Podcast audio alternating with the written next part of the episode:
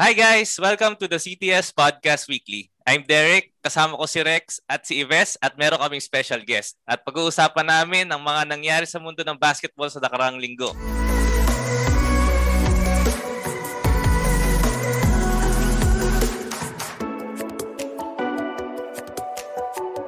So today, for today's podcast is uh, it will be a very special episode. It will be our NBA post draft 2021 analysis. At para magawa namin to, we invited one of our special guests, uh, isa naming college friends, ang aming college slash high school basketball expert, si Bok Buena Flor. Woo! Hello! Good evening. Sobrang Stiff na stiff.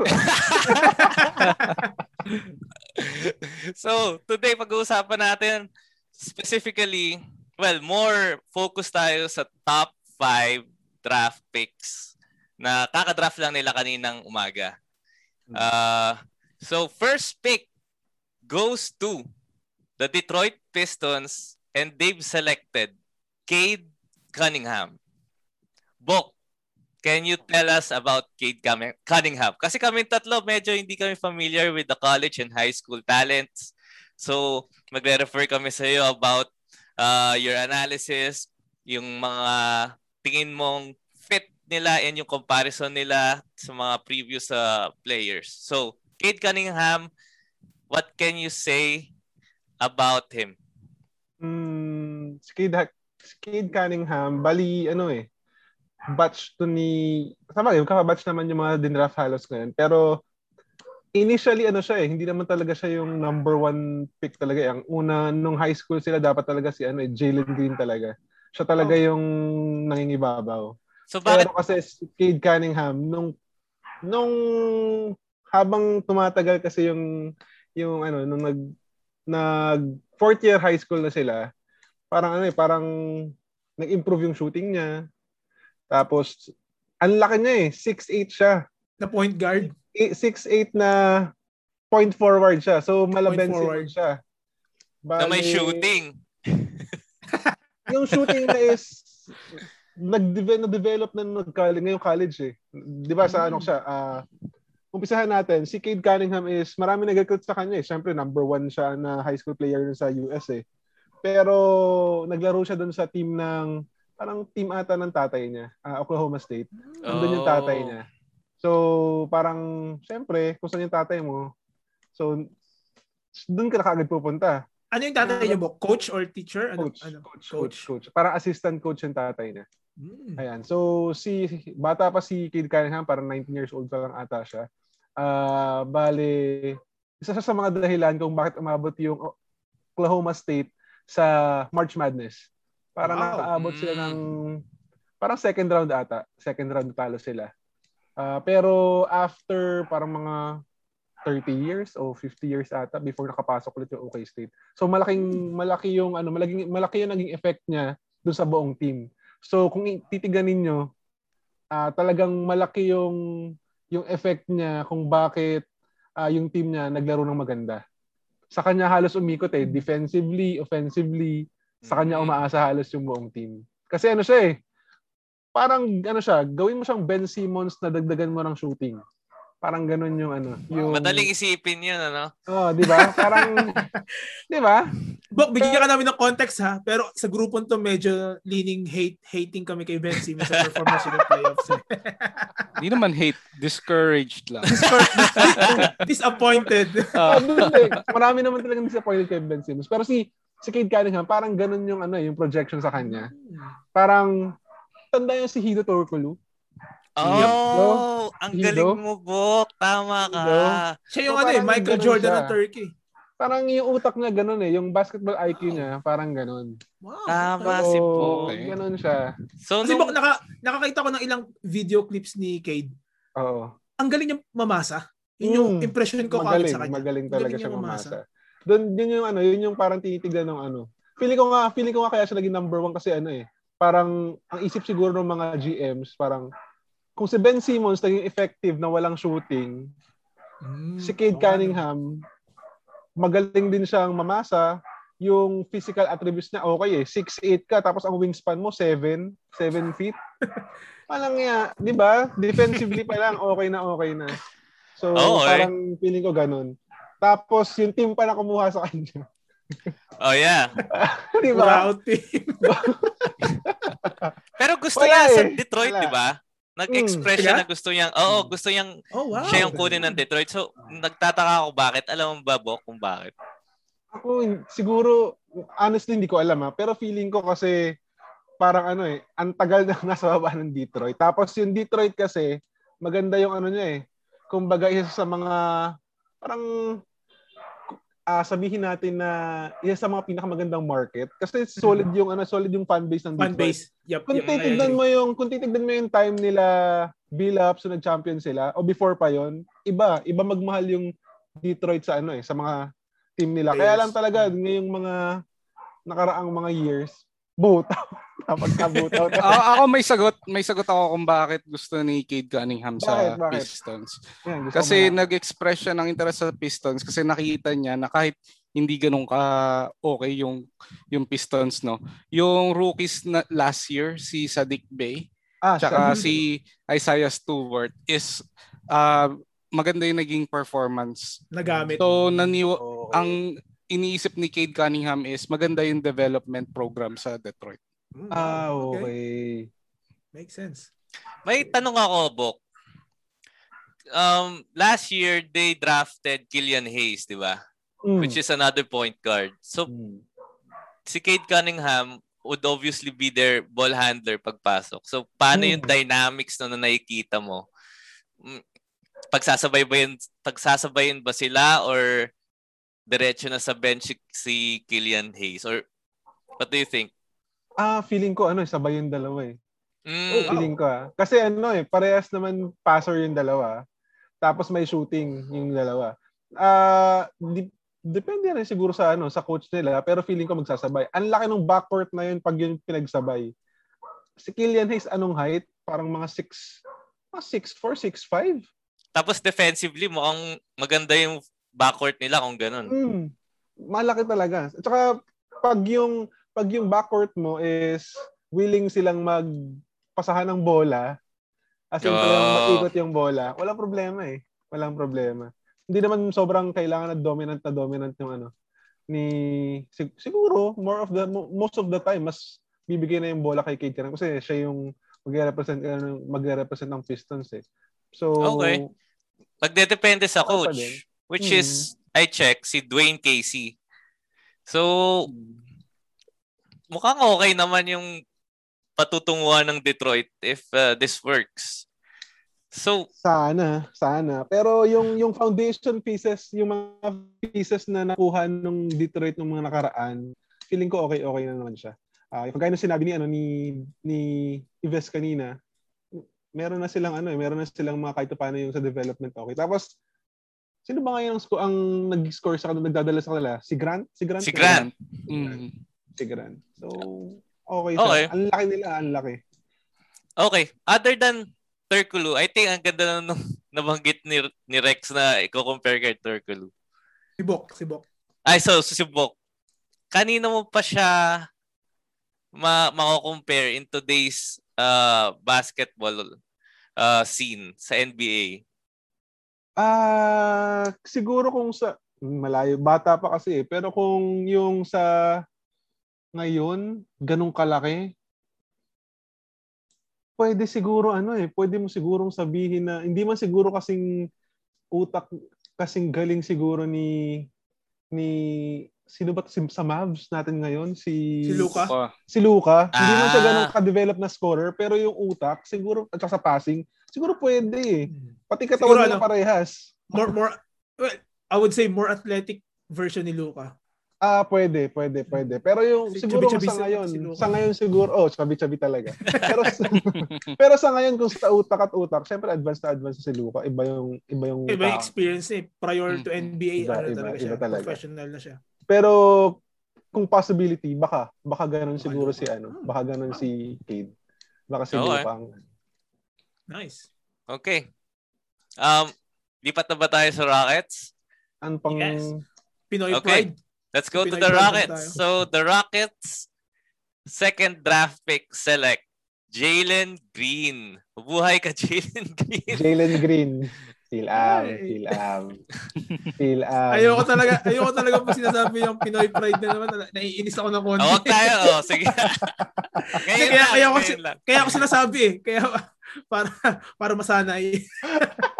Okay, Jalen Green kasi parang medyo ilang percent? 1.8, 1.16? 1.8. Oo, layo na. oh, ganun pala kalayo. Oo. Oo. Yung mother's side niya, hindi pure na Pinoy. Part Pinoy lang. Ah. Bak, so- pero Filipino citizen siya? Meron yata. Meron siya. eligible May U- Meron eligible? siya. Parang meron siyang Passport. ano, passport. May passport siya. Holy crap. Ha? Paano nangyari yun? Anyway, balik tayo. So, Jalen Green, uh, actually, second and third, it was a debate between Jalen Green and Mobley. Mobley. Di ba? So, mamaya pupunta natin si Mobley. Uh, pinili ng Rockets si Jalen Green, which is, I think, better fit sa kanya. Mm. Um, so, Bok, introduce us to Jalen Green. Ah, Jalen Green. Nung parang y- years pa, ah grabe na. Yung kung nakita niyo yung highlights niya nung high school pa lang siya, parang sabihin mo, wow. Tapos nung nalaman ko lalo na Phil Am, sabi ko, grabe naman to. ano, High number one, flyer. sobrang, sobrang explosive talaga. As in, explosive. Parang yung ulo niya parang ano na eh, pag tumatalo nung high school pa lang, ah, abot na sa ano eh. Sa Abot ring? sa ring.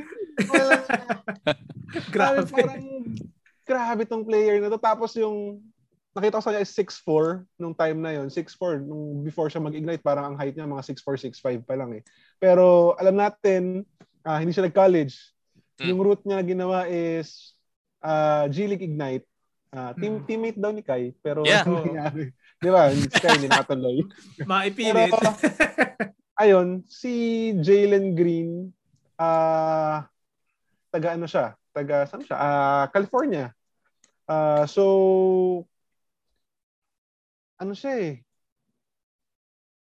Sobrang laki ng development nung nung napunta siya sa G League. Ang hindi lang siguro na-develop sa kanya is payat pa rin siya. Mm. 6'6", 6'6 niyang height, siguro ngayon mga 170 lang ata siya eh. Pero kung i-slot mo siya sa sa NBA, yung height niya, tapos yung lateral quickness, ah, speed, first step, parang ano siya eh. Parang nasa doon siya ano eh, parang nasa top na siya. Kaya lang nung sa G League Ignite, kung mapapansin natin doon sa mga plays niya, mas marami siyang mas marami siyang tinitira sa perimeter compared sa loob. Hindi ko alam kung pinapatunayan niya lang na nag-improve yung shooting niya or hindi niya lang Mm. kaya kasi payat pa siya. Natatakot pa siya. Hmm. So, mapaisip ka. So sa So, open court siya, doon court, nakikita yung highlights. Oh, Pag open, open court, court. problema. Pero pagdating dun sa mga yung tipong set na yung defense mo, bihira eh. Lagi siyang mas gusto niyang perimeter. Mm. Yun yung tingin ko ah. Yun yung yun yung nakita ko dun sa ano, dun sa sa kanya. Ah, pagdating naman dun sa Houston na kung sino yung kasama niya doon, I think favorable sa kanya compared sa sobrang sa Cavs. eh. Tingin mo ba scoring ano siya? Scoring guard ba si si Jalen talaga? Si Jalen ay ano, si Jalen ay complete package pagdating sa scoring. Okay. So sa tingin mo, mag-fit ko- siya sa kag- sa teammates na let's, short term, hindi natin alam kung anong gagawin ng Houston ngayong off-season. Pero sa kagaya ng point guard niya na si John Wall and then rising star na si KPJ. Ah, kung pagdating doon sa ano, pagdating hindi natin kasi alam nga kung kung si John Wall ba i-trade o hindi. Mm. Pero si John Wall feeling ko decline na eh. Mm. Okay. Ah, feeling ko mas yung yung Houston is mas more mag ah, magpap iikot na yung roster nung ano nung pagbuo ng roster kay Jalen na lang. Kasi magkano ba ngayon ng ano? Sa bagay, malaki pa rin yung ano, malaki yung binigay na malaki yung ano, yung magkano ba ang contract ni John Wall. Kasi sobrang laki pa, 200 million. Mm, laki pa rin. Mm. Laki pa din. Pero kung in terms of development, feeling ko naman sana, sana, sana turuan siya. Pareha sila ng ano eh, pareha sila ni John Wall, sobrang explosive ng mga athletes. Si John Wall alam natin ang kulang lang sa kanya. Kaya hindi siya talagang sobrang nagisikat shooting eh. Hopefully, akala ko ano, akala ko durability. May follow-up question ako sa iyo, Bok, regarding doon sa fit niya sa Houston. Kasi maliban kay John Wall tsaka kay ano, kay Kevin Porter. Uh, nandyan yung budding ano natin, uh, siguro all-star would we say na possibly in the near future si Christian Wood na nagpapakita ng magandang signs na kaya hmm. mag-perform. So if let's say na sige, wala na si John Wall pero ang long term na possible na makasama niya is si Christian Wood. And what would you say na parang projections mo if magkakaroon tayo ng combo na uh, si Jalen Green and Christian Wood? Greenwood. Yeah. Pareho silang payat. oh! Hindi, yung, yung payat naman, yung pa, pagkapayat naman sa NBA, okay lang eh. Basta, ang importante sa NBA, hindi naman, ano eh, uh, dapat malakas. Mm, hindi ka liability kasi, sa defense. Oh, meron yep. kasing payat na malakas eh. Yep. Meron payat na malakas. Parang si, Ko- si mm. Kobe, di ba? Kung tatandaan si Kobe nung latter part of career, nung career niya, hindi na siya bulky eh mas yeah. gusto nilang maging wiry. Hmm. So tingin lean. Oh, yun, tama yung tama yung term, eh. lean, lean sila. Tingin, so, so tingin lang, mo si Jalen, nandun ba siya sa malakas na side or nandun siya sa mahina na side na wiry?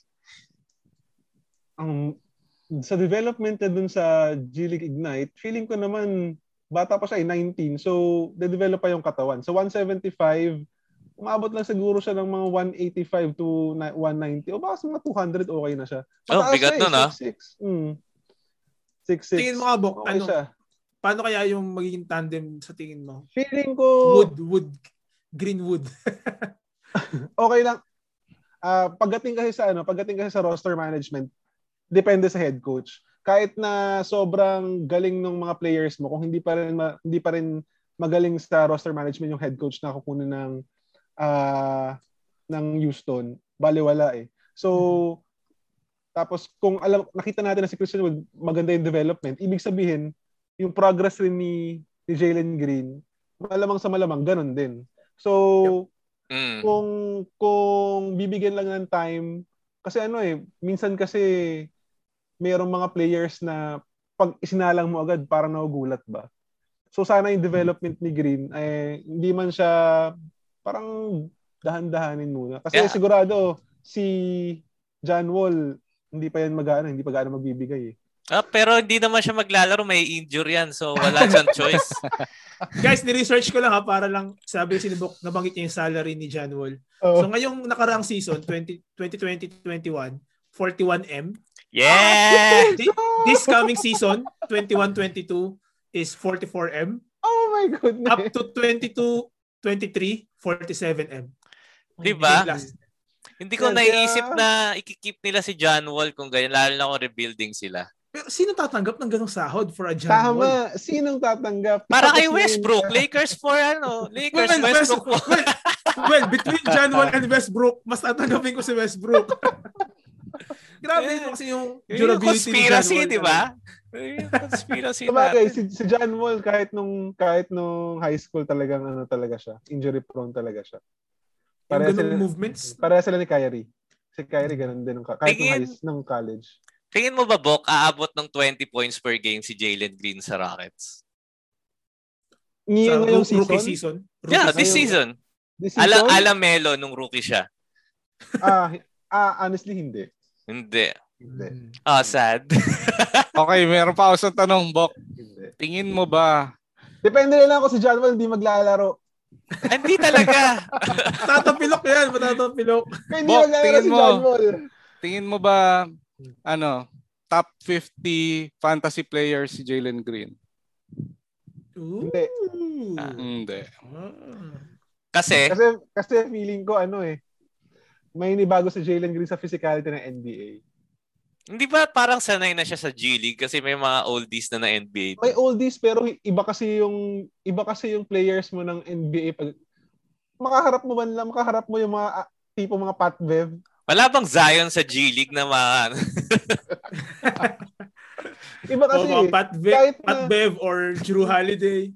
Kahit na, Drew kahit Holiday. Na, kahit na yung spacing ng NBA mo mas open, so mas okay siya kay Jalen kasi mas malaki yung gagalawan niya. Mm-hmm. Yung mga tao rin dun sa NBA kasi mga monsters eh. Super oh. athletic din. So kahit na kahit na sobrang luwag, mas may mas may space siya, yung mga tao mo rin lateral quickness nila iba, iba rin. Well, iba. Mukhang happy naman ang Houston dahil na magiging highlight reel na sila this next season, di ba? Uh, top Finally. 10, nandiyan si Jalen Green or si Wall na pinasa kay Jalen Green.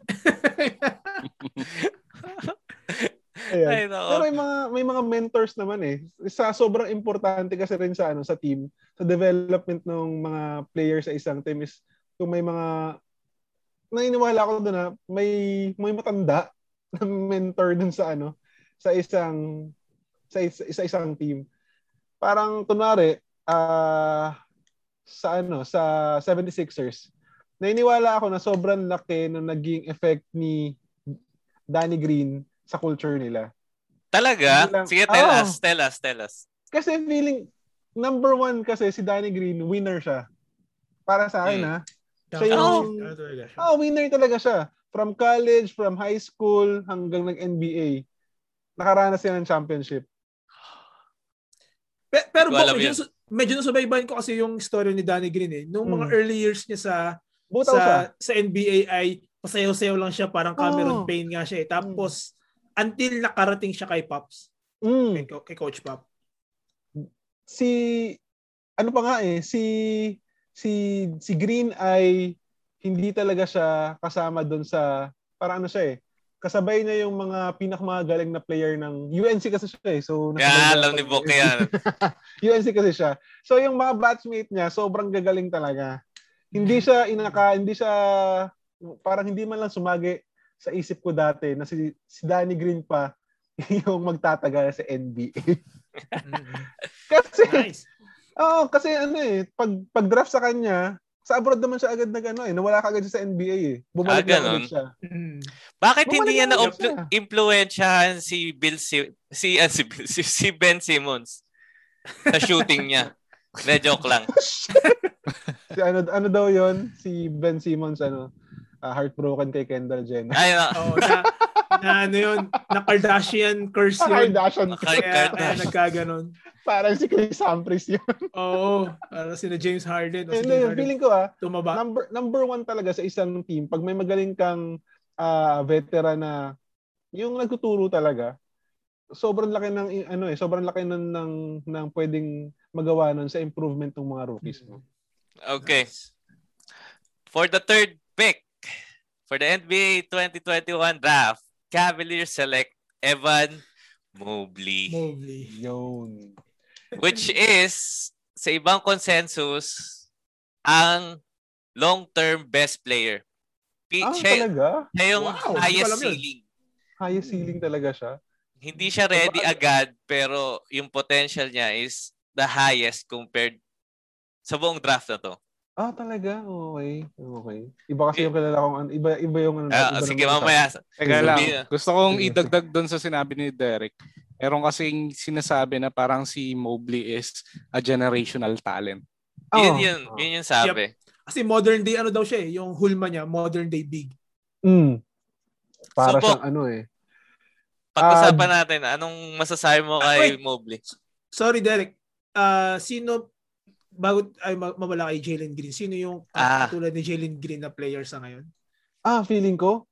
Feeling hmm. ko si Jalen Green magiging kaparehas ni ano eh. Feeling ko magiging kaparehas ni ano ni Bradley Bill. Feeling oh! ko lang. Oh! Mas malaki. Wow! Feeling I like lang, that. Okay. Oh, Hindi Zach Levine. No! Zach Levine rin inisip ko. please, no. Please. Feeling ko Bradley Bill eh. Wow. Mas malaki. Feeling ko lang ha. Feeling ko lang. Hmm. Offensively, sobrang mature kahit ni na, Bill, ah. Kahit yeah. na ano, kahit na yung shooting ni ni ano, perimeter shooting ni tawag ito ni Jalen Green ay hindi pa. Pero feeling ko mag improve eh, kasi ang ganda ng release talaga. Wow. Ang taas kung parang, si Bill, ano? Ang... Pa- parang ikaw, Bok, parang yung release ah! mo. Te- textbook. textbook release. Feeling ko talaga. Feeling ko. Feeling, feeling ko lang ha. Ah, feeling ko lang.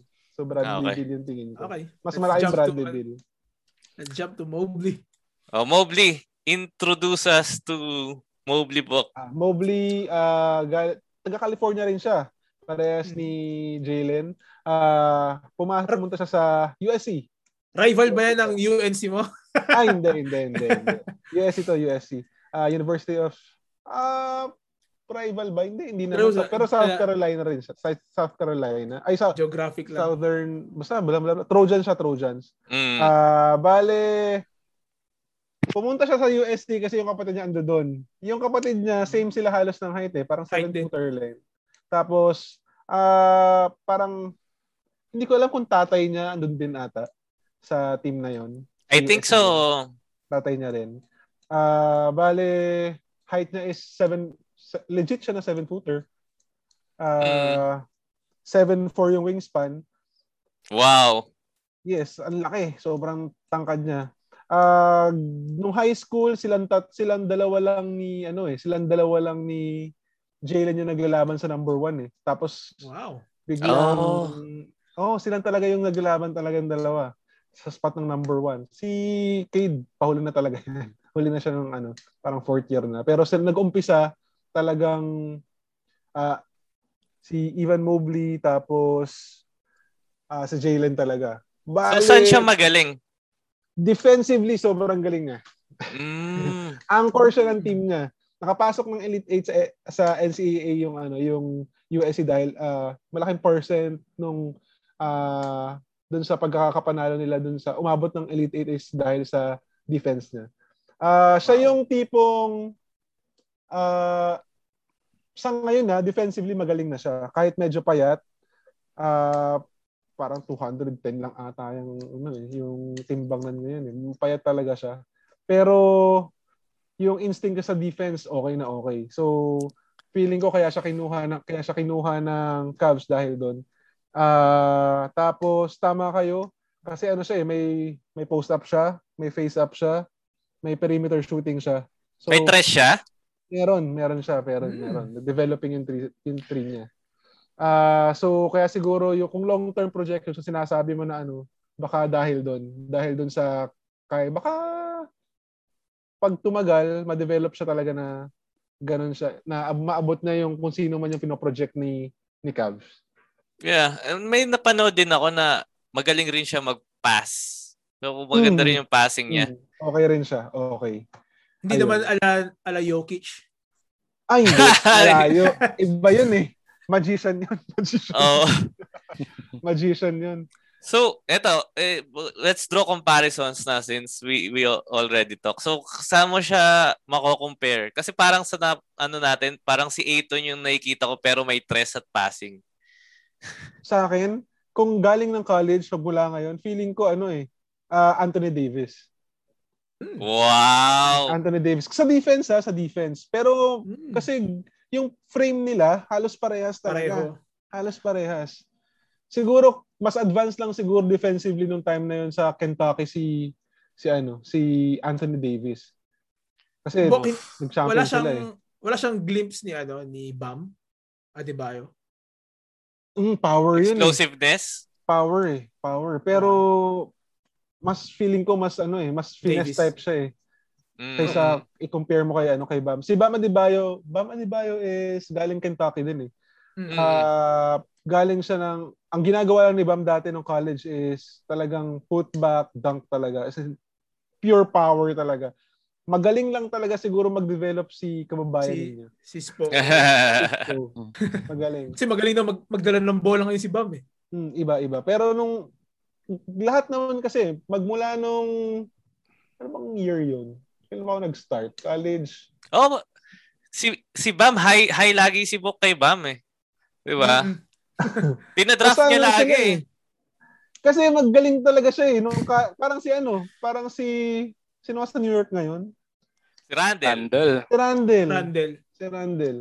Ah, okay. So, balik tayo kay Mobley. Ang taas hmm. ng ceiling niya, no? Kung Anthony Davis. Yun, yung, I think yun yung sinasabi ng mga... Uh, yun yung forecast yun, siguro nila. Ang taas, kung gano'n talaga perennial all-star and superstar. So ngayon, he was drafted kanina by the Cavs. Hmm. Pagdating Ayan sa fit, I think ah, there's a conflict. Na tayo. Yan. Diyan na tayo. Uh, boxing it ko lang ha. Actually, yes, nag-comment yes. ako kaninang, kaninang earlier kay Derek na sabi ko, bakit gano'n na naman yung pick ng Cavs? Parang sa akin, uh, uh, sa, sa top 5, parang questionable na naman. Kasi wala wala akong question sa skills or sa sa projection uh, kay, kay Mobley. Pero bakit center? parang of all, parang 'di ba ba, bakit? Sa team mo eh, let's discuss about the fit to the team. Ayan. Si uh, Jarrett Allen kasi at saka si Evan si Evan Mobley, pag kinumpare mo siya, uh, halos magkala yung ano eh, uh, defensive anchor sila parehas. Kaya mm-hmm. lang offensively malayo. Okay. So malayo. anong mangyayari? So anong mangyayari? Tingin mo anong mangyayari? Feeling ko si... kung si Ah, tingin ko hindi eh. Talaga? So, oh, sino mo, so, sino mo Twin Towers sila. Tingin sino gagawin four? Hindi nagagana Twin Towers. Tingin ko si Mobley gagawin PF. PF. Wow! Ah? Seven-footer PF? Holy crap! sa offensive. Sa offensive side, PF siya. Feeling ko lang talaga. Sabay si pero sabay silang paglalaruin. Pwede. Feeling talaga? Ko talaga. Mag-experiment kaya sila? Eh, ko, pero feeling pero ko sobrang, talaga. Sobrang interesting kung, kung, kung mangyayari. Kasi kung kung i-check mo, ano bang laro ni Anthony Davis ngayon sa Lakers kahit sa Pelicans dati? PF. PFC. PF. Maalin, maalin. PFC, di ba? Mm-hmm. Kung, kung si Mobley ay maayos yung lateral movements niya, pwede. Wag lang siya makakatapat siguro ng sobrang bilis na power forward. Yung Kasi Anthony mga... Davis. Siya din. Yanis, ganun. o Yanis. Tipong ya, mga tipong Yanis, di ba? Pero kung development mo kasi bata pa eh. So, pwede mo siyang ano, wag mo siyang biglain ah, muna. Napaka-intriguing na sasabay sila, no? Hmm. Ano ako, feeling ko lang, tingin ko lang ah. Ako tingin ko iti-trade si Jared Allen pero mas, mas gusto ko ma-check kung mangyayari yung sinabi ni Bob. Naka, nakaka, nakaka-intriga talaga. Kasi yung tingin, tingin ko lang. Eh, yung huling twin sa mga ano eh. Yung huling Twin Towers na, na, na nag-fail is si Boogie at saka si ano AD. Si Hindi talaga oh, hindi tama, nag hindi tama, ganoon nag-work. Pero ito kasi kung... kasi pareha sila ano eh, kailangan ng bola. sa akin, oh. ano yun, sa, sa ugali, sa ugali hindi nag-fit kasi si Boogie. Pero magka, mag parehas taga Kentucky yung dalawa na yun. Ayun. Okay. Tingin mo alumnus ng Kentucky yung dalawa na yun eh. Pero si Jared si Jared Allen kasi more of defense talaga. Defense talaga siya. Defense mm-hmm. and rebounding. Kung kung si kung si Mobley ay ngayong season, isasalang muna sentro agad. Wala siyang katulong. Kat karne yan. yep, nagme-make sense. Nagme-make sense. Oh, actually. Guys, ano, bal- napag-usapan natin sa mga previous episodes natin. Akala ko si Aiton nasa borderline na ng pagiging bust. So baka mag sana hindi magkaganon kung maiiwang mag-isa nga naman si Mobley sa sa center kung let's say mawawala si Jarrett Allen agad-agad. Sobrang Ikaw, intriguing. ka ba na muntik nang mawala din yung confidence ni DeAndre Ayton nung first two years niya? Ah, hindi.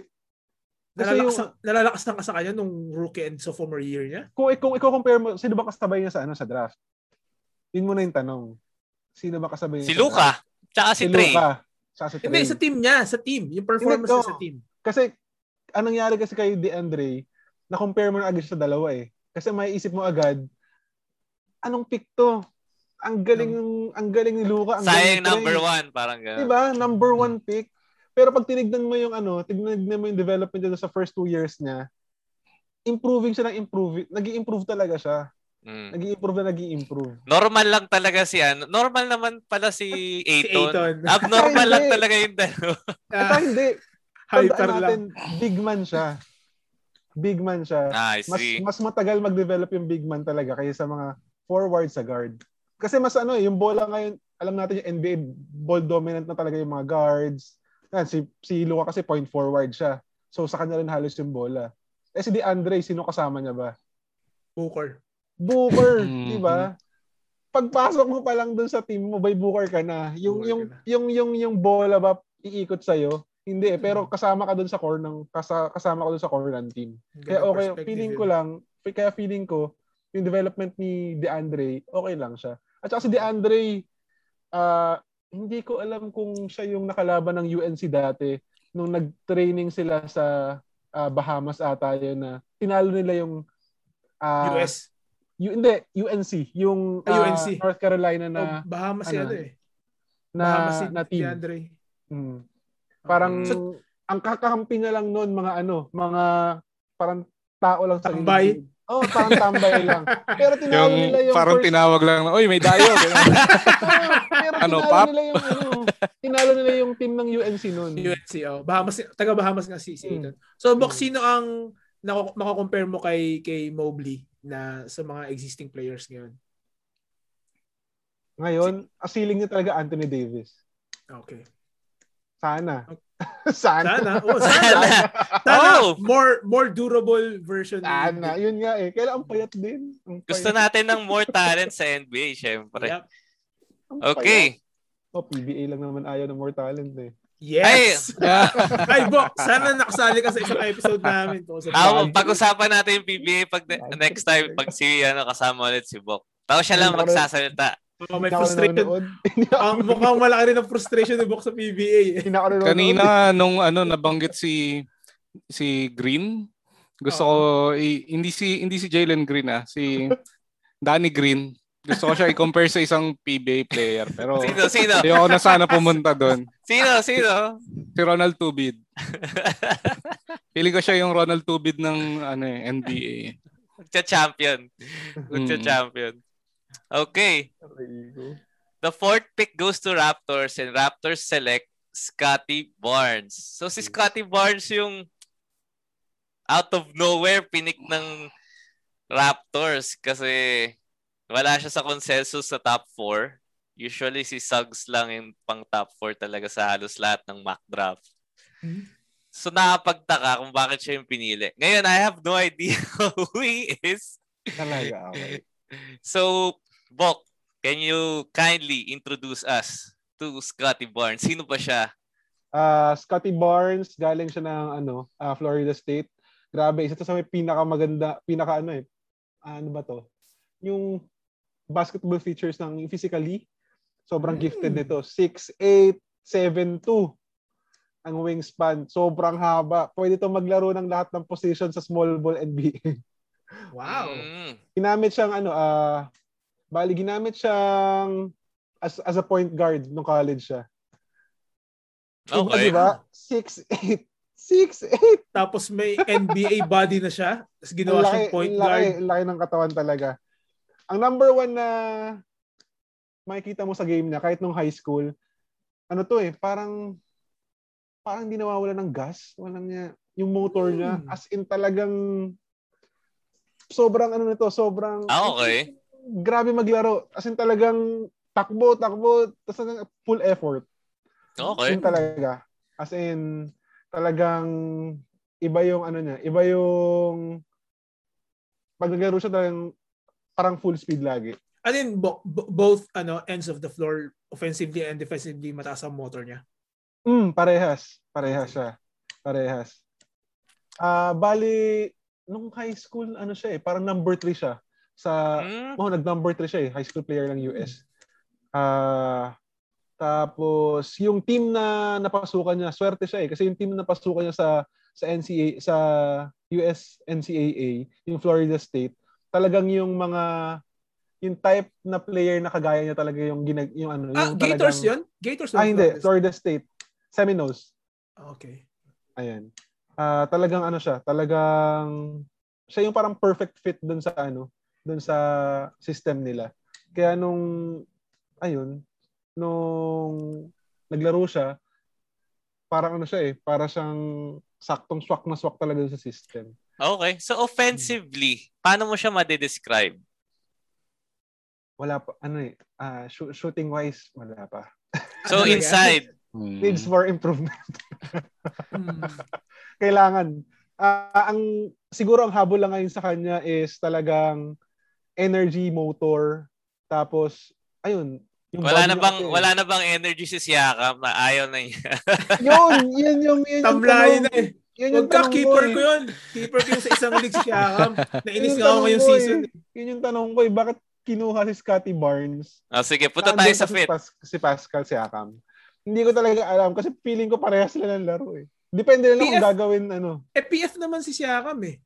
Kasi ang SF nila ay si ano, ano si Nobi din eh. Ano Nobi. They have a starter. So Yun, saan mag-fit? Yung, yung sunod kong tanong kay Bo kasi you have OG and you have hmm. Shakam na flexible ng SFPF. Um, paano yung fee? Kasi yan, parang Cavs pick din eh. Bakit SF yung pinili nila? And strong naman yung SF nila. Feeling ko ano, feeling ko uh, si, si Siakam is forward pero ang laro niya is more of naturally siguro pwede siya mag ano, small ball small ball na PF. So yep, yep, mas yep. mas ano ko eh, mas mas nagtataka ako sa ano sa fit niya kay Siakam. Pero kasi 'di ba, ang tagal nang lumalabas na after nung ano, nag-playoffs parang i-trade daw si Pascal. Mm. 'Di ba? I-trade. So, meron, feeling, meron. May rumors. Feeling ko, feeling ko ayun, baka ituloy na yung trade ni ano. Baka safety net si si Scotty Barnes mm. kay Pascal pipiliin ka namin para safety net ka namin. Parang ganun ba yung oh. sinabi sa kanya ng Raptors? Ah, feeling ko. Feeling ko talaga. Feeling ko aalis si Pascal eh. Hindi ko alam. Di ba, kailan ba yung ano siya? Pinagalitan siya ng management niya, di ba? May last ginawa year. siyang kalokohan. May ginawa siyang kalokohan. Mm, last Ayan. year. Last so, hindi siya naglaro. Yung parang suspended siya ng isang game eh. Parang eh. Parang nasuspend siya eh. Si player Ayun. ko ngayon, eh, kaya naiinis ako sa suspended siya. Parang ano yun nga, hindi siya naglaro or hindi siya umatid ng practice. Basta, Basta may along, along that eh. line. Oh. Nag-rebelde siya. Mm. Nasuspend siya the following game. Pero honestly, hindi ko talaga akalain na gagawin ni Pascal Siakam yun. Kasi aso, isa siya sa mga parang feeling ko na parang katulad ni Yanis na parang mahal na mahal yung basketball. Kasi ano eh, late na siya late na siya nag ano yep. eh, late na siya naglaro.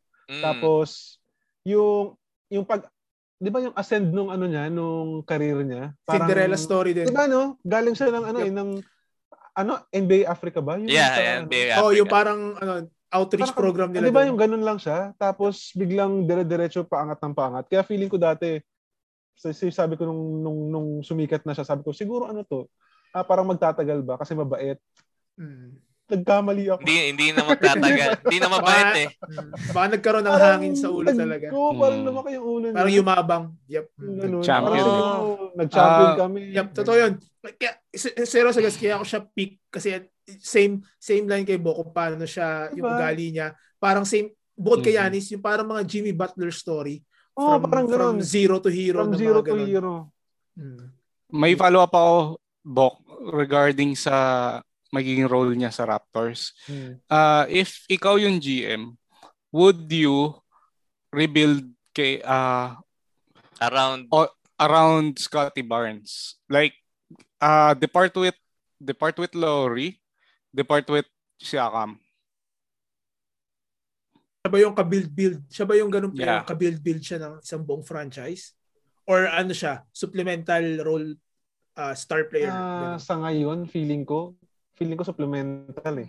Mm. Kaya magtataka bakit projection. siya yung Eh, projection. Ko, ano, kahit sa tingin mo sa projection, let's say, I don't know, intangibles, tingin mo, may chance ba na maging... Possible. Kasi kung, kung madagdagan ng shooting, kasi kung isa sa mga pinakamasarap na makitang player is yung talagang may improvement. Diretso ng diretso ng diretso. Yung talagang para si Yanis, si Yanis, mm. di ba nakita mo yung development niya? Every year may may papakita. Diba parang nag-level up na nag-level up? Si Scotty mm-hmm. Barnes may, mo, may kung meron ka ng motor, may physical yung physically andun physically gifted ka na. Tapos yung energy mo sa game hindi nawawala. Parang okay na siya eh. Siguro hindi natin alam 2 years, 5 years from now, hindi natin kung mangyayari. Si Giannis ba, sino ba mag-aakalang ganun? Eh, payat pa yan dati, di ba? Oo. Oh. Mm. Kanya naman yung niya dati. Alam mo yung, parang ano, yung, alam mo yung mga pick mo sa fantasy na 12 round or 13th round na hmm, diba, pang supplement lang sa uh, ano. Akala ko magiging ganun lang si Yanis. Makabulan ng team. Parang, oh, may steals here, blocks there. Parang Ayan. akala mo lang, pero ang galing. Ayan. Kung, kung i-compare mo kasi doon sa draft ngayon, ah, yung sa draft natin ngayon, feeling ko, ano siya eh, below siya doon sa level nila Jalen, nila Cade, nila, okay. nila Ivan Mobley. Hindi siguro ganun ka, ano, kataas.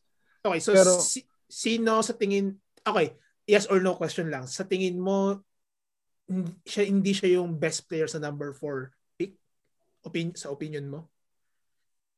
Or okay ka lang? Uh, okay ka okay lang sa, sa akin. Okay lang. Oh. Okay lang. Kasi hmm. kasi nung nakita ko siya maglaro nun sa ano sa Sabagay, kasi malayo kasi yung ano, eh, malayo kasi yung NCAA high school sa NBA.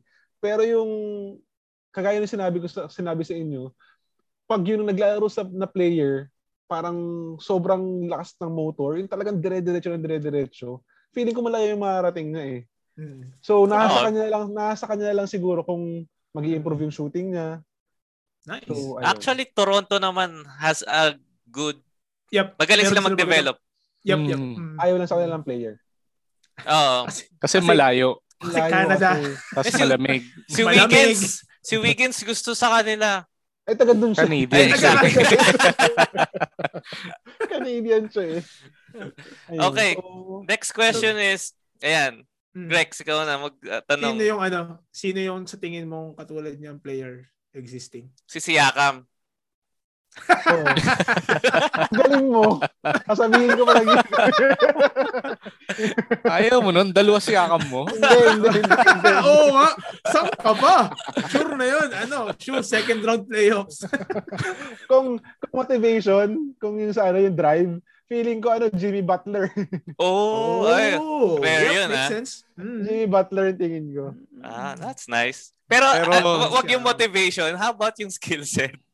Oh, kasi defensively, yung skill set ba ni uh, Butler is comparable sa sa defensive kung sa skill physical, set ni Kung sa physical aspect ni Scotty Barnes, defensively pwedeng pwede. Nandun. Sabi ko nga sa inyo, pwede siya magbantay ng 1 to 5 eh. Wow. Mm. Okay. Pwede. Okay. Ayan. Okay. So sana sana mag-improve. Hindi natin alam, eh. bata pa sila, ilang taon pa lang, 19, 18 years old. Oo. Okay. Last well, hindi last, pero yung last na intensively natin pag-uusapan is uh, Magic have selected Jalen Suggs as the fifth pick. Masasabi mo bang swerte ang Magic kay Jalen Suggs? Lalo na napag-usapan namin ni Rex at Ives na kahit sinong players pwede sa Orlando. Starter agad. Parang... Automatic star player. Doon kayo nagkakamali. Ah, Bok, Bok, sige. oh, okay. Hindi, hindi, hindi, hindi. Bok, eh, introduce mo muna, bago natin pag-usapan ng Magic, or lack thereof ng Magic, is uh, introduce mo muna sa amin si Jalen Suggs. Ayan, si... Uh, sa totoo lang, sa mga players sa top 5, ito yung pinaka ano eh, pinaka halos halos wala akong idea initially. Talaga? Uh, na, oh. oh. nakita ko lang siya naglaro nung uh, sa Gonzaga parang doon doon talaga yung as yung pag-ascend ng Gonzaga hanggang uh, finals ng March Madness doon din ano eh sumabay yung yung ano yung pagtaas rin nung nung uh, pagtingin sa kanya siguro ng mga scouts. Mm, okay. Hmm. Ayan. Eh, 'di ba kasi before sila matalo yung Gonzaga, uh, parang undefeated sila eh as in sa national championship sila natalo. Parang 30-0 muna sila eh. Wow. Tapos pagdating na sila na, na ano, Baylor yung nakatalo sa kanila. Uh, doon sila natalo at ang sama ng pagkatalo nila. Ayan. So, ayan. So, uh, ano yung, Suggs, so saan magaling si Suggs? Offensively? Uh, ano siya? Uh, matalino. Matalinong oh. gwardya. Pero ano siya eh. Uh, SG ba siya? siya? SG siya? O point guard? Ano siya? Uh, both. combo. Combo. Both, mm. both siya. Pwede siyang PG, pwede siyang ano, SG. Kaya lang, kung sa SG na position, ano siya eh, medyo maiksi siya. Uh, 6'4". 6'4". Tapos yung uh, wingspan niya is hindi gano'ng kahaba eh. Parang mga, parang uh, 6'6 lang. So normal na mm. tao siya. Parang ganun. Pero proportional. Wag natin, pero wag natin kakalimutan yung kasabay ni Luca, yung tinrade kay Luca. Trey. Si Trey yung against all odds. Sobra. Pantay yung kamay at saka yung height. ano pa? Kamukha nga lang siya nung mga nagiinom sa kanto eh. Pero talaga. Yun yung pero, strong. Yun yung strong na payat. Ayun. Uh, ang number one na maganda kay Jalen Suggs is defense. Ah, really? Uh, yes. Uh, oh, so, talaga? Oh, oh defensively okay. magaling talaga siya. Uh, mautak siyang basketball player. Tapos, ano siya, going papunta ng college, two-way sport athlete siya. Uh, football player siya as in American football. Mm. Wow! Uh, tapos basketball okay. player. Ang malupit pa, parehas siyang magaling dun sa dalawang na area. Mm. So parang si Lebron. Oh, si Lebron yung si comparable. Lebron. At 6'4". ano siya? Uh, Mr. Mr. parang Mr. Basketball ng Minnesota mm. at saka Mr. Football ng Minnesota siya. Mm. So, ganun siya kagaling doon sa dalawang sport na yun. So, hindi natin alam kasi hindi ko naman alam kung sobrang sikat ng football doon sa part ng US na sa Minnesota eh. Pero ang pinili niya is doon siya sa uh, basketball. Uh, yung frame niya 6'4 pero yung katawan niya ayos-ayos 205 siguro mga 200 Ah, bigat. pounds. So hmm. stock Ang galing mo, Bok. Nakatingin ako actually sa profile niya. 205 talaga. Sobrang sakto. may notes si Bok eh, may notes. Oh, may notes, may notes ako. Tapos ayun, ah uh, explosive ba? Oo, sakto. Merong ano, maganda. Explosive siya mag, ano, maglaro. Pero ang okay sa kanya is matalino Uh, mm. Defensively okay siya.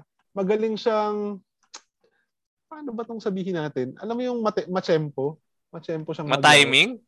Mat, matiming siyang maglaro. Mm. Hindi siya yung basta-basta na yung namimilit. Hindi yung sugod, sugod tayo. Ah, uh, yung tempo niya okay. Okay siya, okay siya doon. Ayun. So Okay, so uh punta tayo sa nag-draft sa kanya which is the Orlando Magic. Hmm. Ah, uh, Derek, gusto ko ako magtanong. Ah, sige. Kasi e- ito yung gusto kong malaman talaga. Kasi magic, no? babasahin ko sa iyo, may babasahin akong tatlong pangalan. Oh. Para alam ko na kung sino. Nahulaan Michael Fultz, Michael Carter Williams, oh. Saka oh, Mo Bamba. Mo Bamba. Oh my gosh. Sasabihin mo ba, would you expect na si Jalen Suggs is mawawa magde-drift din into oblivion kagaya nito. well, to be fair naman kay kay MC Double, hindi naman siya nag nag-drift sa oblivion during Magic before pa naman na siya talaga nawala eh. Pero anyway, sige mo. Sige mo. Anong sa tingin mo sa, sa tanong ni Ives? Ah, uh, nakakalungkot lang talaga yung napuntahan na team ni Jalen Suggs. oh, no. nakakalungkot talaga. Nakakalungkot talaga. Kasi yung position na play, yung position niya, hindi ko alam kung maggagawa, kung lalaro siya ng dos o uno. Hindi ko alam eh. Oo, Pero nga. yung Cole Anthony, uh, latter part of the season, ayos grabe, siya. Okay na okay na. Uh, kahit tapos ang masama pa, sobrang ball dominant ng player. Mm-hmm. Uh, kahit nung sa UNC pa siya, talaga ang sa bagay, nung UNC siya, siya talaga yung nag-carry ng load kasi sa kanya siya lang talaga yung scorer eh. Pero hmm, pagdating okay. kasi nung sa Magic, uh, si Cole Anthony, ganun ulit. Uh, ano bang height ni Cole Anthony? Para mga 6'3 lang ata si Cole Anthony. Lang, maliit siya. 6'3. Pero sobrang ball dominant niya. Hindi ko alam kung si kung possible siguro na pagsabayin 6'3 at saka 6'4 na guard. Kaya lang defensively siguro doon sila siguro ano, doon siguro mag magbibigay siguro ng ano, magbibigay siguro ng ng way na parang maglaro yung dalawa. Kasi feeling ko hindi na magtatagal si Markel Fultz eh. Uh, actually, eh. we sobrang have unfortunate. Uh, feeling ko hindi hindi na talaga. Uh, kahit na sobrang high ko sa kanya nung ano nung isa sa mga pinakamagaling na nakita kong naglaro ng basketball nung nung college. As in hmm. complete package talaga. Hindi ko alam kung bakit siya nagkaroon siya ng injury. Hindi ko alam kung bakit naniniwala ako dun sa conspiracy. Isingit lang natin ha. Naniniwala ako dun sa sa conspiracy na nagkaroon ng aksidente si Mar si Mark. Motor. Tapos, mm. tas, tas itinago. Kasi hindi, meron talaga. Sinabi naman. Official na ba yun? Official. Hindi yan. Oh. Ani, parang hindi nila in, hindi ina Bawal kasi. Party. Bawal ah, kasi sa draft, party. sa draft kasi. Sa contract eh. Sa contract eh, oo. Nasa draft parang, kasi siya eh. Yung Go, tinago nila, itinago. Going into the draft, doon sa aksidente. Wah, talaga? Yep, oh. oh yun, yung, yung motor accident. Doon sa na-aksidente. Kaya alam ba na Boston yun? Kaya nag-trade down sila kaya, for Tatum? Kaya tinago. Hindi, si Tatum talaga gusto talaga nila. Oh. Mm. Talagang gusto talaga nila. Uh, si Markel talagang... Shoulder. Shoulder talaga doon. Talaga. Ang masama kasi sa akin... Ang hindi, hindi dahil napanood niya si Ben Simmons kaya naging gano'n yung shooting niya. ah, ano nga yung sa baseball? Hicks ba yun? Hip? Oo. Yips? Yips? Oh, parang ganun. Yips, yips. Yips, yips, nga ba? Parang ganun yung nangyari. Feeling ko, kahit na magka-injury ka, para mawala yung kumpiyansa mo sa shooting mo. Hindi oh, kasi maniwala kahit na, ang journey ng mga ganyang players, 'di ba? Mula pagkabata hanggang madraft sa NBA, hmm. ikaw lagi yung pinakamagaling lagi sa court eh. Parang ganun kataas hmm. yung confidence mo. Tapos bigla na lang nawala. Sobrang sobrang nakaka nakakamangha. Ayan. So, uh, going back dun sa ano, dun sa sa fit ni Jalen, uh, feeling ko okay yung magiging fit nila kung ang tatrabahuhin ni Jalen is uh, more on defensively at saka parang shooter lang. Mm. Ayun. Kasi, Kasi marami siyang kalaban. We have false Cole Anthony tapos si Gary Harris nakakuha lang nila last year. Oo, oh, yun pa pala. Pa. Mm. Kaya feeling ko solid din yun. Si Gary Harris kasi ano siya eh. Kung tutusin kung hindi siya injured, parang two-way player siya eh. Yep. Magaling siya. Mm. So, fan ako ni Gary Harris defensively. Magaling siya Sobrang... sa Den- Denver siya, yep. di ba? Denver siya yep. galing. Uh, Magaling talaga siya. Nagulat nga ako na tinrade siya eh, kasi core, core siya. Wala, andun na si ano eh. Andun na. Sino ngayon na injured doon nakaraan? Si Murray. Michael. Si Jamal. Porter. Ah, si Jamal, Jamal. Ay, Jamal. sorry, si Jamal, Murray. Yeah. Ayan. Okay. So, Ayan. kanino mo siya makakompare? Hmm. Siya? Shix. Wala akong maisip na player na pwede i-compare dito sa taon to kasi... O kahit combination ng dalawang uh, players. Siguro 6'4 na may good decision making. Wala rin Kahit yung ano, game yung game niya, yung style. Mm. Maliban kay LeBron.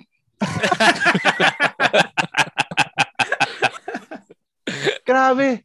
Wala akong maisip na magaling na player. Gusto ko sana magaling na player. Kaya ako maisip na magaling na player na pwedeng compare sa kanya. Sige na, oh, okay Kahit naman style na lang. hindi perennial all-star. Eh. Kahit style, yung style lang. Mm, Si Wala ano? talaga. Yung nice. siguro ano, kung nag-improve yung shooting niya, si Ty Lawson. siguro yung kalakasan siguro ni ano ni Eric Gordon. Okay. Oh.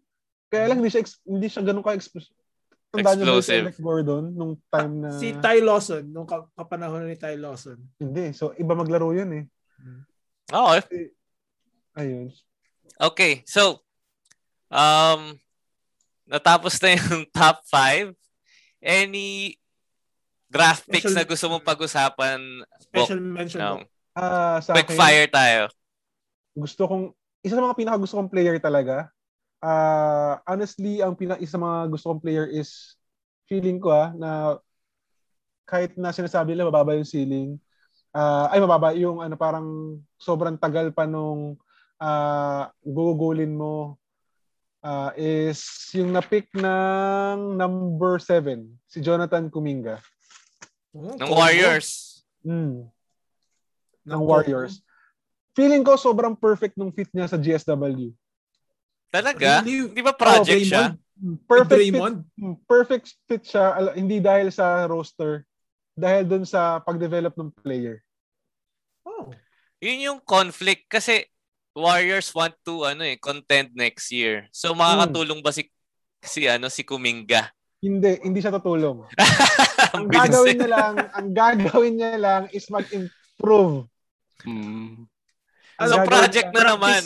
Practice punching bag lang to yung ano ni na Wiseman tsaka ni ni Draymond. Kasi positional ganoon eh. PF siya eh. Oh, so ano siya? PF siya, pwede siya mag-SF. Ano oh, siya? PF. Para SF siyang ano, para siyang Scotty Barnes, pero under hindi pa siya ganoon ka-develop. Pero yung yung ceiling niya yung nagsabi na si Ivan Mobley yung pinakamataas yung ceiling, feeling hmm. ko hindi lalayo doon yung ceiling ni Jonathan. Talaga? Wow. Hmm. Tingin ko baka i-trade ng Golden hmm. State. Kasi gusto na hmm. nila manalo right now. Ah, uh, possible, pero sa, sana sa akin wag eh. Kasi pero ginagawa ng GSW iba. Pero kasi PFSF siya no. Hmm, pero sa forward position medyo loaded sila. Kasi parang meron silang Draymond Green, meron silang uh, si Wise. si Wiseman, oo. Si Wiggins. Tapos nandun rin si Wiggins plus si Matitrade yun, hindi wala matitrade yun. Tama, matitrade Wiggins. May isa pa. Ano, Ubre. Si Ubre. Ubre. Oo, si Ubre. Uh, wala na si Ubre. Di ba wala na ba? Na yun? Wala, andyan pa. Lang? Wala pa. Hindi, hindi pa na-trade. Ah, eh, pero ite-trade na yun. So, pero, magkakaroon ba ng playing time si Kuminga? Hindi. Ah, uh, hindi daw. Minimal. Pero kung madidevelop siya, kung tututukan nila maging SF siya, baka siya yung maging SF. Kasi, kasi ano eh, tandaan niyo ba si si Thompson? Sino Clay? Thompson? Clay, si Clay. Ah, si Clay, oh. Oh. Pagpasok ni Clay sa NBA, butaw. Ah, oo, tanda ko yung book. Okay. Tanda ko, Hindi, tanda yung ko yun. talaga. La- Last two months niya, naging okay siya kasi injured yata si Curry. Oh, pero, Pero pagpasok wala. niya, ano Wala. yung, ah, wala, wala. Wala yung talaga. pagkabutaw niya, anong pangalan book nung ay, Akala ko bust, puti? akala ko talaga bust siya.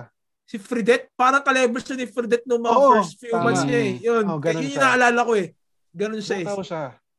Sobrang believe lang talaga ako sa development ng ano, mag mag-develop ng player ng GSW. Ayun. I think Kaya- he'll be traded. Pati si Wiseman baka matrade.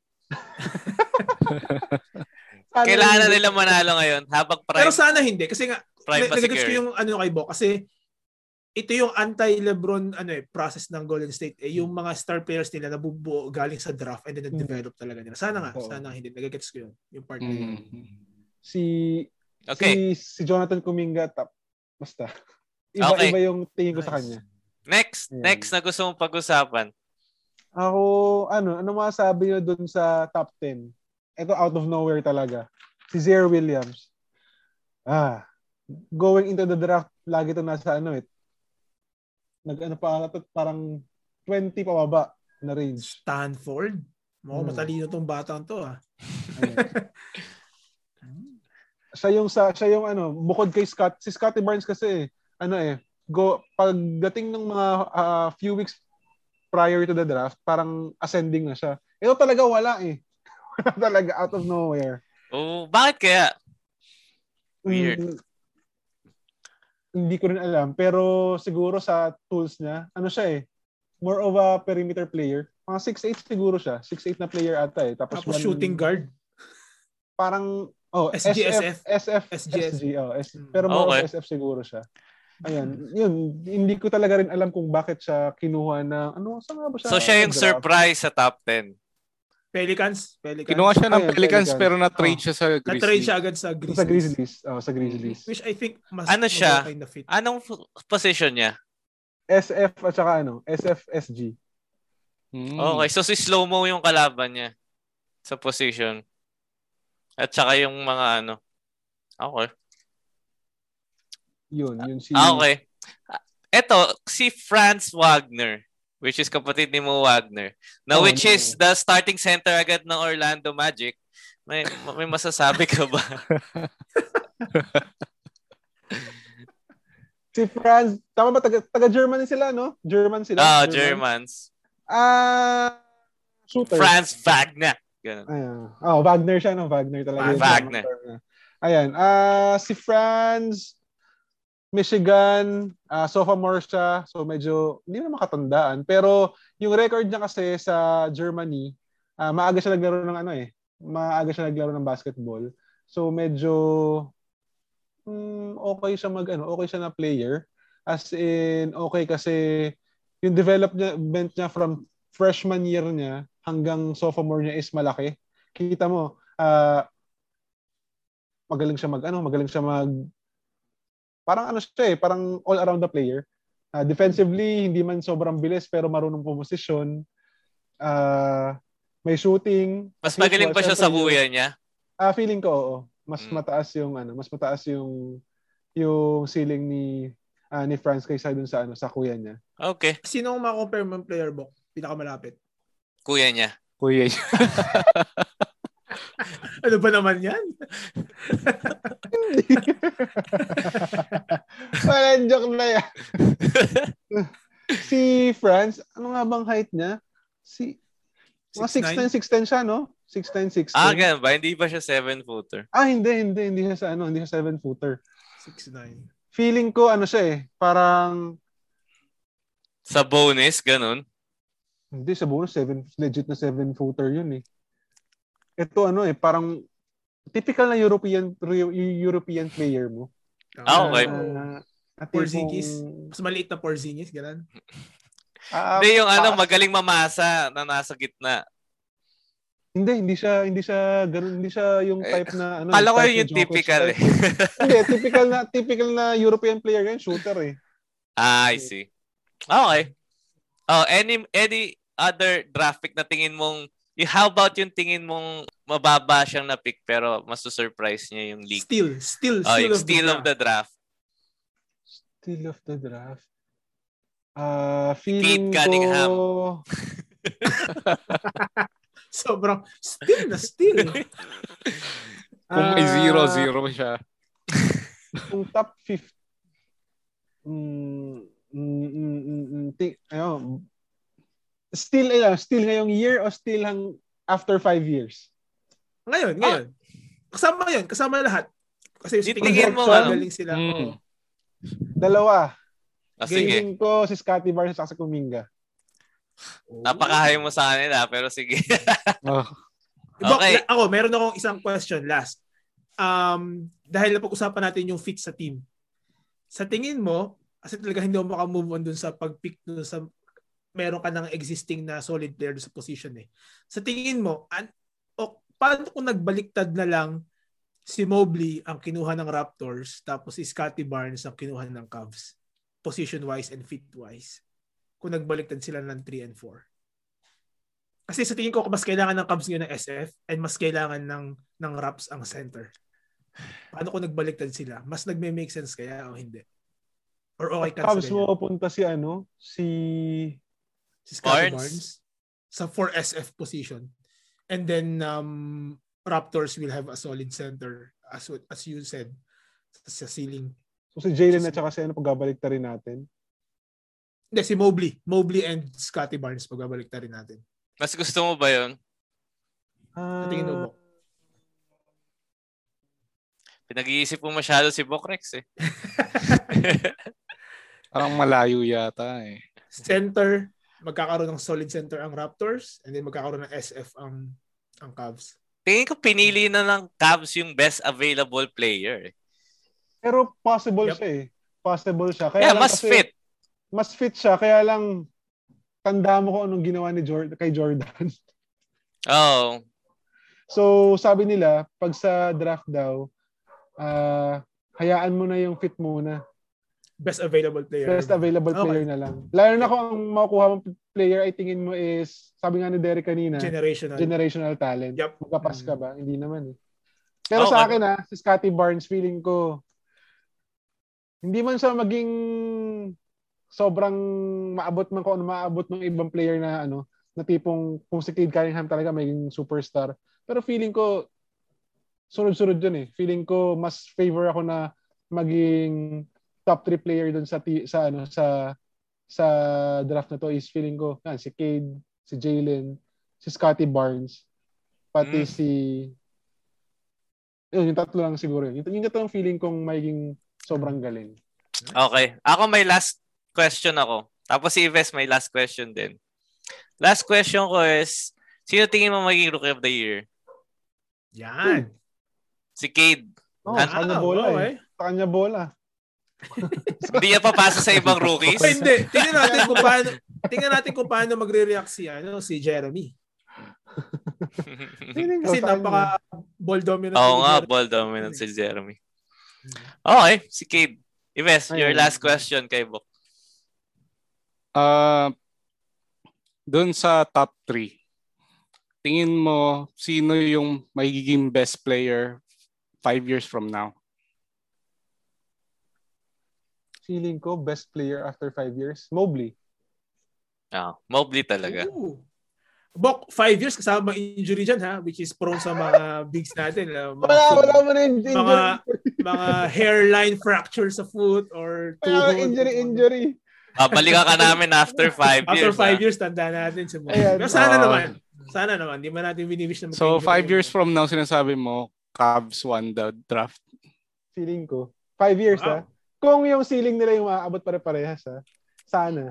Nice. Okay. Pero kung yung si Kid Cunningham as in tipong Ben Simmons na may shooting, ewan ko lang. Parang imba masyado. yep, nakakatakot yun. Nakakatakot, nakakatakot. Di ba? May summer league ba ngayon? Ah, feeling ko meron pa rin yan. Uh, Ay, ako, ma- tanong ako, sinong ano, sinong feeling niyo yung top sa top sa lottery? Sinong bust? Ah, bust? Ooh.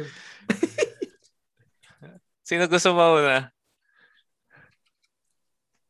Makikita natin kung sino yan ngayon. sa akin, ah, sa, sa shallow understanding ko sa mga rookies, based din sa sa analysis ni Bok, sa, sa tingin ko is yung si Jalen Suggs sa da, hindi dahil siya, siya ay bust per se skills wise pero dahil sa kinahinat na niyang team setup. Sa team. Sadly. Pero sana hindi magkatotoo. Hmm. Ives, ko muna. Si Franz Wagner. Oh. May dalawa akong reasons kasi nasa Magic siya. oh, see? Nagagawin si Magic Saka, din. Tsaka medyo ano, kasi 'di ba ano sila, uh, European player, hindi oh, maganda yung impression ng European players sa uh, recently. Pero I don't think na laging nag uh, ano, mm-hmm. laging nag-translate sa NBA 'yun. So sa law, law of percentages, nandun siya sa sa downside. Oh, Baka sa downside. ito yung kasi hindi naman lahat ng European players nag-flourish sa NBA. Mm-hmm. So tingin mo nandun siya sa okay. Ako may takot ako no, with may takot ako with Jalen Green dahil hindi siya magiging boss kasi baka hindi siya maging superstar or all-star. Mm. Ah, Kasi with, with that expectation, parang bust ka na rin in a way, di ba? Parang oh. nakakatakot na gano'n. Parang, parang Wiggins, no? Oh, yep. parang Wiggins. ha, naalala ko si Wiggins, nandun tayo sa co- uh, computer shop. Sabi mo, eto, parang si Lebron to. Ah. The next Lebron. Ganun si Bok kay Wiggins nun. Dalawa na yan, dalawa. Dalawang Inaisa. player. Nakakainis. Barnes si ulit yung pangalan. Harrison Barnes? Barnes? Harrison Barnes. Ah, oh, hide ka rin kay Harrison Barnes. Grabe oh, physically, talaga. ganda rin ganda rin ang pangangatawan talaga ah, ni Barnes eh. Grabe talaga. Hindi ko alam kung dahil naka-affect sa kanya yung pagkaka later siya nagpa-draft. Hmm. Kaya siya naging ganun o talagang ganun na lang talaga siya. Or nagkaroon din siya ng ibang level na yips. Ewan ko. Sobrang iba. Okay. So, ah. um, I think that's it. Yun na yung draft analysis with Bok. Thank you very much, Bok. At uh, Thank you, Bok. pinagbigyan mo kami sa Connect yeah. the Shots podcast. Hindi ito magiging last book, definitely. Mhm. Balikan ka namin sa Sana. December. Mag, uh, mag rookie, rookie ano tayo, early analysis. Sana, analysis. Sana Manda ka na boxer namin. Sabi mo magaling to. ano, Sana tumama yan. ako kahit isa. Pinik ko pa naman to sa fantasy team ko. Oh. Sabi kasi ni Bok eh. Lebron daw eh, Lebron. Sabi, Sabi mo Bok, hindi top 50. Lagi na lang ako nagkakamali pag isa player na gusto ko. Si Witkins, si Barnes, lagi na lang. Ay, no po. Oh, tumatama ka rin, syempre. Nandiyan si, si Adebayo. O, oh, di ba? Naging all-star. Yeah, sige, babalikan ka namin for sure around December. Kasi masarap pag-usapan ng rookies. Eh. Sila yung pinakamaraming uncertainty. O kung gusto mo, pag-usapan rin natin yung sophomores by then. Kasi mm-hmm. ipasok din natin like si Lamelo Ball, si sino ba ba siya lang naalala ko lang na ano rookie si Halliburton oh, si Halliburton teka sino nga ba yung binoto kong rookie nawala, nawala ng matagal si si Lamelo yung sa Wolves Ah, si Anthony Edwards. What the heck? Anthony yung team ko pa yung rookie namin na hindi ko na. Ano. Anthony Edwards. Wiseman. Oh, si Anthony rin... Edwards, kaparehas ni Scotty Barnes pala. Ganun. Ah. Okay. Okay. Sige, let's wrap it up. Thank you guys. Thank you, Bok. At uh, binigyan mo kami ng more than an hour at na uh, masaya yung usapan natin. So, thank you. Ingat um, kayo. ingat ka, Bok. And uh, thank you guys for listening. Uh, hear from us again next week here at the CTS Podcast Weekly. Thank you guys. Bye-bye.